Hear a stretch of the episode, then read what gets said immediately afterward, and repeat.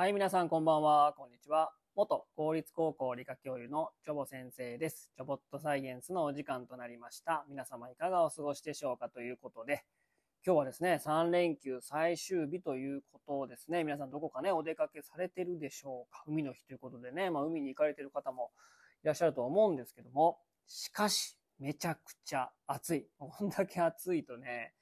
どこも行く気ないわみたいな感じだと思うんですけども、まあ、非常にね、変なこう天気図でですね、まだ梅雨明けではないんですけども、まだね、あの、梅雨前線がありますし、まあ、南海上からですね、湿った空気が流れておりますので、非常にこう、蒸し暑い、めっちゃ気温高いやんっていう感じになっております。あの、南海上にあるね、その熱帯低気圧が、もしかしたら台風になるかもしれませんと、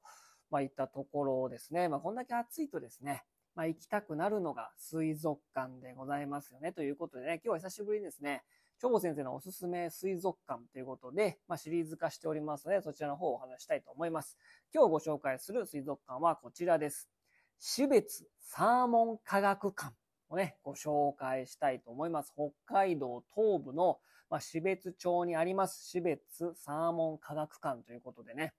あのね、あの、私、このおすすめ水族館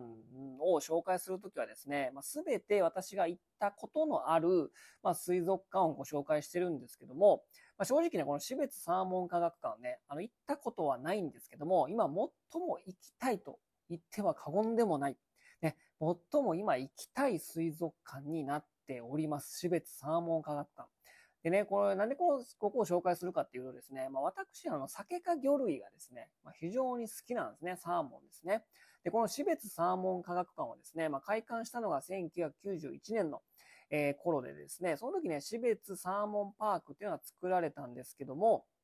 で、まあ水族館を整備して、標別サーモン科学館という名前に変わったということで、えー、まあ現在ですね、この標別サーモン科学館の、まあ、酒か魚類展示種類数はですね、日本一を誇っているということで、まあ、酒か魚類の水族館といえば、この標別サーモン科学館と、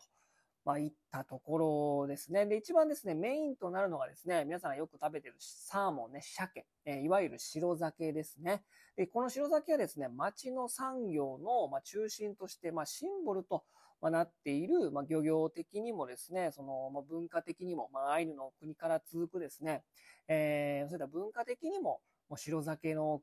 世界、白酒の街といったところなんですね。で、さらにですね、カラフトマスとか桜マス、で、さらに、えー、ニジマスや紅酒、銀酒、マスノスケ、まあ、キングサーモンのことですね。なので、まあ、酒か魚類は大体ね、まあ、いるみたいな。あと、伊藤のね、展示も非常に人気で、えー、大中小様々なですね、サイズ感の伊藤も展示しているということで、まあ、非常にまあ、酒か魚類の水族館といえばですね、まあ、この標別サーモン科学館がまず挙げられると、えー、いうことですね。この鮭のね、展示はですね、非常にまあ、あ特徴性がありましてですね、まあ、その生活史、まあ、あの、川で生まれて、海に下っていって大きくなって、自分が生まれてきた川に戻って産卵をして、で、まあ亡くなっていくというのがですね、まあ鮭の一生なんですけども、なので、親の魚、海で泳いで非常に大きくなったこの制御、大人の鮭をですね、まあ一年中ずっと展示することがまあできないんですよね。その生活史の特徴によってですね。なので、春は稚魚がメインとなって、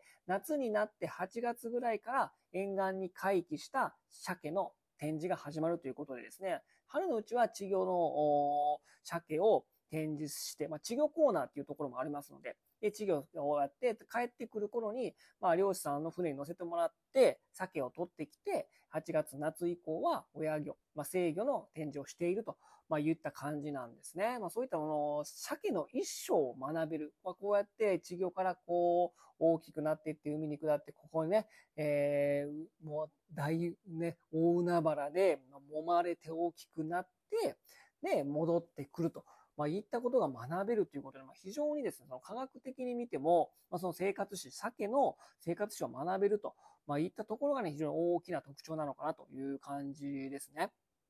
で、さらにですね、特徴的なのがですね、9月、10月の2ヶ月間は、魚道水槽という水槽が、えー、標別川につながるということでですね、まあ、隣ね、その水族館の隣が標別川っていう川が流れてるんですが、そ、そこにね、遡上してくるんですけど、まあ、魚道、まあ、魚の通り道ですね。魚道と、そこの水族館の、水槽がですね、つながって、要はですね、要はクリア、えー、ガラス張りの魚道、もう一歩そこの水槽はもう自然界、死別側が横がシースルーになっていって、その魚道、要は遡上してくる魚を生の、えー、自然界の登ってくる、遡上する鮭を見られるっていうことで、も非常にすごいですよね。千歳にありますね、水族館、千歳の水族館でもそういった、まあ、魚道水槽っていうのを作ってるんですが、まあ、それとね、まあ、同じぐらいですね、その、自然界の川を遡上してくる、えー、水槽を水族館で見れると。いうところもね、すごいんですよね。まあ、9月、10月の、えー、登ってくるところはですね、まあ、白鮭が、えー、たくさん登ってくるのが見れますし、あとね、えー、カラフトマスとか、桜マスとか、ニジマスとか、アメマスとか、ウグイなどですね、そういった自然界にいる魚も見れるということでですね、まあ、非常にね、興味深い水族館に、まなってるわけなんですね。で、さらにこのね、11月になるとですね、この魚道水槽との、魚道水槽と死別川の接続が止まるんですけども、代わりにですね、水槽内で鮭が産卵する姿を見ることができるってことね。もうすごいですね。稚魚から始まって制御登ってくるものを見れるし、で、この海水、えー、大水槽っていうところもあってですね、そこではもう海で泳いでるような、こんな風にしてはでかくなっていくんだっていうのを見れますし、さらに11月になると産卵が見れるんです、鮭のね。これはなかなかね、レアだと思いません？で、えー、館内放送が流れましてですね、そろそろ産卵しますよっていう館内放送があって、その産卵水槽のところに行くとですね、えー、産卵する姿が、で、えー、えー、まあ、あの、チャンスに恵まれるとですね、えー、幸運だと1日に2、3回ほど産卵するので、もう全部見れる可能性があるということでですね、非常にね、素晴らしいなということと、まあ、鮭の生活史一生が学べるということと、季節ごとに鮭の違う姿が見られるっていうところもですね、まあ、非常に興味深いね、えー、水族館になっておりますね。さらにこのね、科学館っていうね、サーモン科学館で科学出てますよね。これ何かというとね、まあ、研究もしてるんですけども、えー、地元のね、小学生、を対象にですね、2年生からこのサーモン科学館とコラボレーションをして、えー、鮭のことを学ぶね、えー、授業っていうのもね、コラボレーションしてるわけなんですよ。で、低学年の時に、えー、鮭の卵から飼育して、まあ、稚魚を孵化する、孵化させて、で、次の3年生ではそれを放流して、さらに、4年生、5年生でですね、大人になった、鮭の人工授精の体験をすると。いうことなんで、あと、死別川の採集したりとか、サーモン以外にもいろんな生き物がいるっていうね、そういった、そういう教育活動にもすごい力を入れているということなんですね。なので、小学生がその、低学年の時に、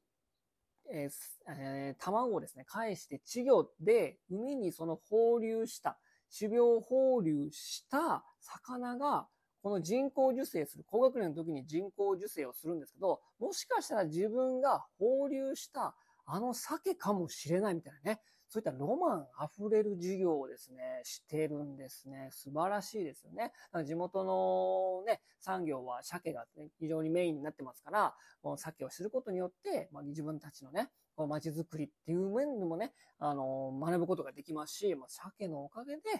ここまで大きくなったんだっていうことがですね、まあ、学べるということで、まあ、命も学べるし、さも、鮭のことも学べるしですね、まあ、非常に素晴らしい活動をしているなとまあ、行ったところなので、ぜひですね、もう私行ったことないんですけども、ぜひ行ってみたい。なかなかね、その北海道東部ですから、なかなかね、えー、行くのはちょっと難しいかもしれませんけど、ぜひね、行ってみてね、あと知床とかもね、行ってみたいですね。この雄大な自然、まあ本州では味わえない自然と、この鮭が身近にある生活っていうものをですね、ぜひね、体験してみたいなということでね。で、町はたくさん市場もありますし、鮭を食べるところもありますので、まあ、非常にね、えー、何にしても美味しいですから、鮭はね。まあ、そういった、えー、地元の鮭の料理も楽しめるということで、まあ、ぜひね、ちょっと行ってみたいなということで、まあ、行ったことがある人はね、ぜひちょっとね、レスポンス欲しいなと思いますけども、お私もね、えー、今日はですね、おすすめ水族館ということでね、まだ行ったことはないんですけども、今最も行きたい水族館の死別サーモン科学館をご紹介いたしましたということで、今日はこの辺にしたいと思います。